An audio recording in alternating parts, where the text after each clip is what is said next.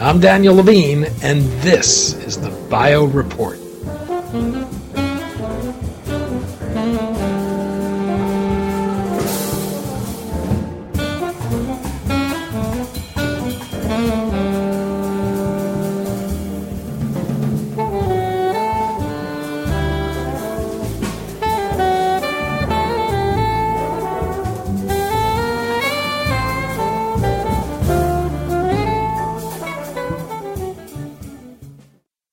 A newly discovered archive of documents reveals the sugar industry's efforts to shape the national research agenda away from the effects of sugar on tooth decay and push for programs that focus on alternatives to reducing consumption.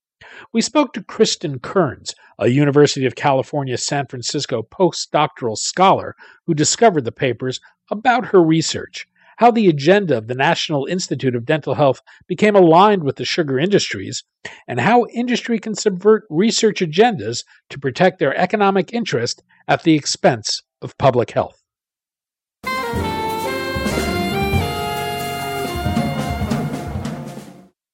Cristin, thanks for joining us. Thanks for having me. So, we're going to talk about the sugar papers and, and what they tell us about how industry can seek to subvert research around a a public health issue to protect its own economic interest. But let's start with the sugar industry itself. When you refer to the sugar industry, who are you talking about? Who, who makes up this industry in the, the context of the papers?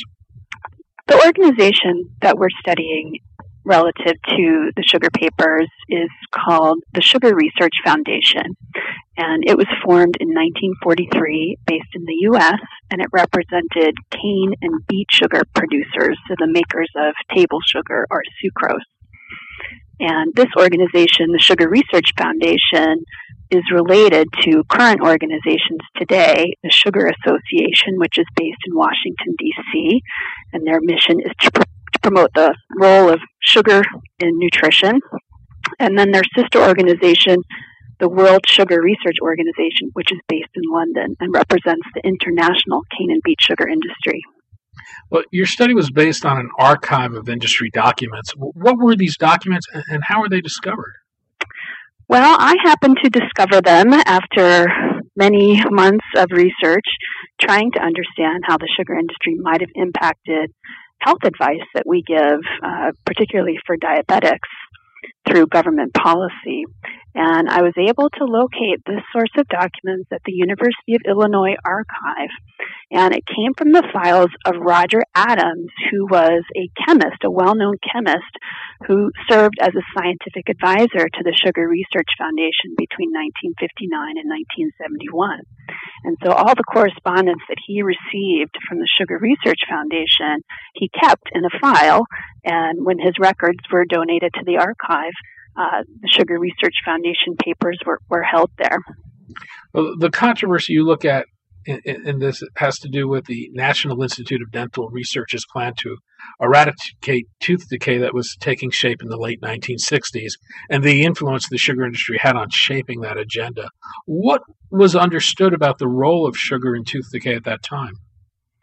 Well, sucrose in particular was getting a lot of attention in the 1960s because it was thought to be uh, even more of a culprit in tooth decay than other sugars. Uh, sucrose had a role in uh, causing bacteria to form particularly sticky plaque. So the plaque forming on your teeth was really tenacious and would cause what's called smooth surface tooth decay. And so researchers were becoming aware that like I said, sucrose more than any other sugar was particularly harmful. That's not particularly the case.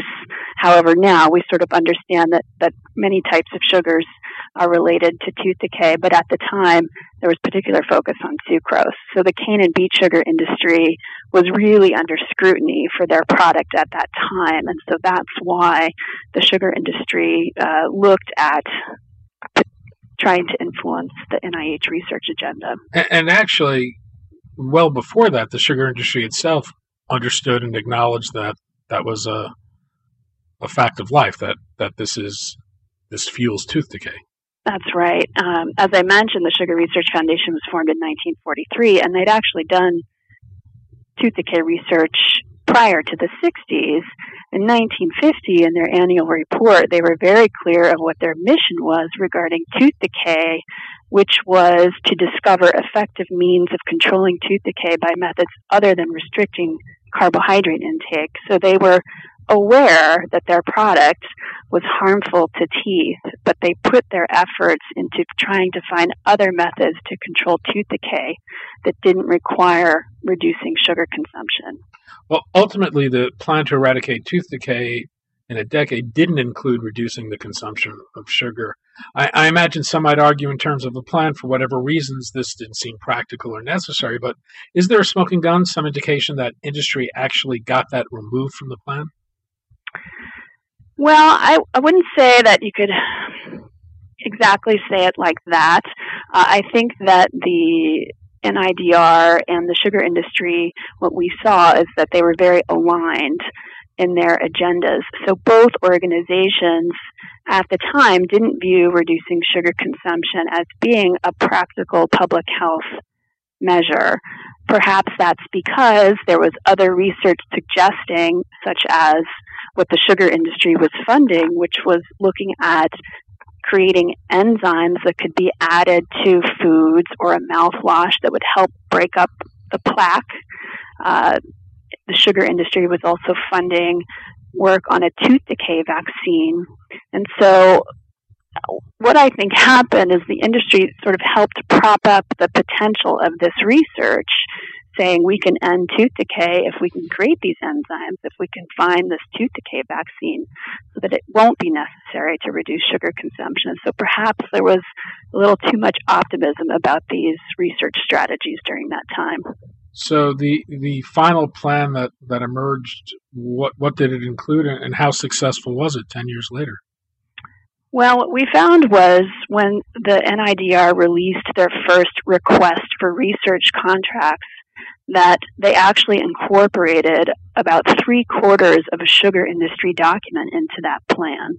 So essentially, almost verbatim or slightly paraphrased, the first research priority agenda related to tooth decay in this national caries program was taken directly from sugar industry reports. Looking back 10 years later, you know, was tooth decay halted as the NIH was predicted? Well, certainly it wasn't. Tooth decay continues to be the number one chronic disease in the U.S. in children and adolescents. And many of the research strategies that were propped up as being uh, potentially terrific, such as the enzymes, the vaccines, there were also strategies to look at adding phosphates to foods to try and reduce the acidity level in the mouth, many of those things didn't pan out. We weren't able to find a tooth decay vaccine. Adding phosphates to sugars or to other foods didn't work. The enzymes didn't work. So all this money uh, that was put into these research strategies didn't ultimately end up serving public health. So you, you mentioned, you just made one point that I just want to go back to. I, I think some listeners may think of tooth decay as somewhat of a trivial matter. How serious a problem is it? Well, like I said, it's the number one chronic disease in children and adolescents in the U.S. It's maybe underappreciated because it is not a life threatening disease. However, there are cases of children dying from an infection related to tooth decay. Uh, but I think there is a misperception of how significant the burden of oral disease is.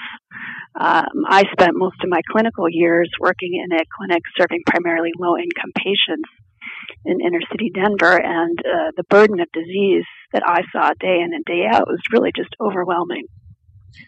And ultimately, the, the bigger point isn't about tooth decay and sugar, but about industry's efforts to subvert research to protect its own economic interests. You draw parallels with what the tobacco industry did with regards to the dangers of smoking. What lessons should be drawn, and why should this serve as a warning to public health officials and policymakers? Well, I think that this is an example of how sophisticated the sugar industry has been to protect their own interests. I think that we look at current examples today with some of the taxation strategies on sugar sweetened beverages, and we see the American Beverage Association launching their opposition to these measures. but we don't really understand how sophisticated these industries have been to actually influence the research and influence the debates on a much more um, important level. So I think that as we're having conversations about policies today, particularly related to the World Health Organization's guideline on added sugars that was just released a few months ago, um, which industry is opposing. So the WHO has recommended that uh, in your daily diet you consume less than 10% of added sugars, and even better would be to consume less than 5% of your calories from added sugars. And of course, the industry is opposing these measures. So it's really important to consider the position that the industry is coming from as we're trying to implement these types of policies. So uh, this is a, a fight that continues today as, as health organizations around the world try to do things they haven't been successful at doing for the past 40 years?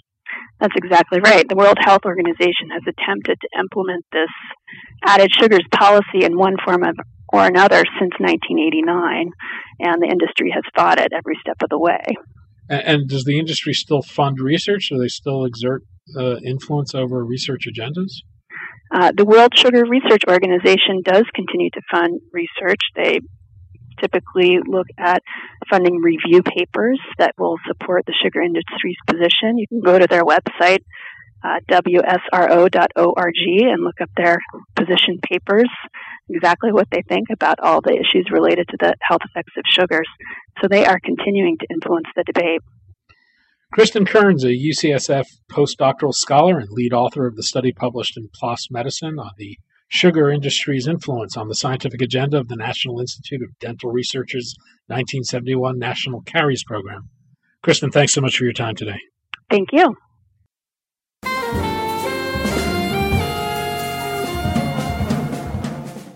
Thanks for listening.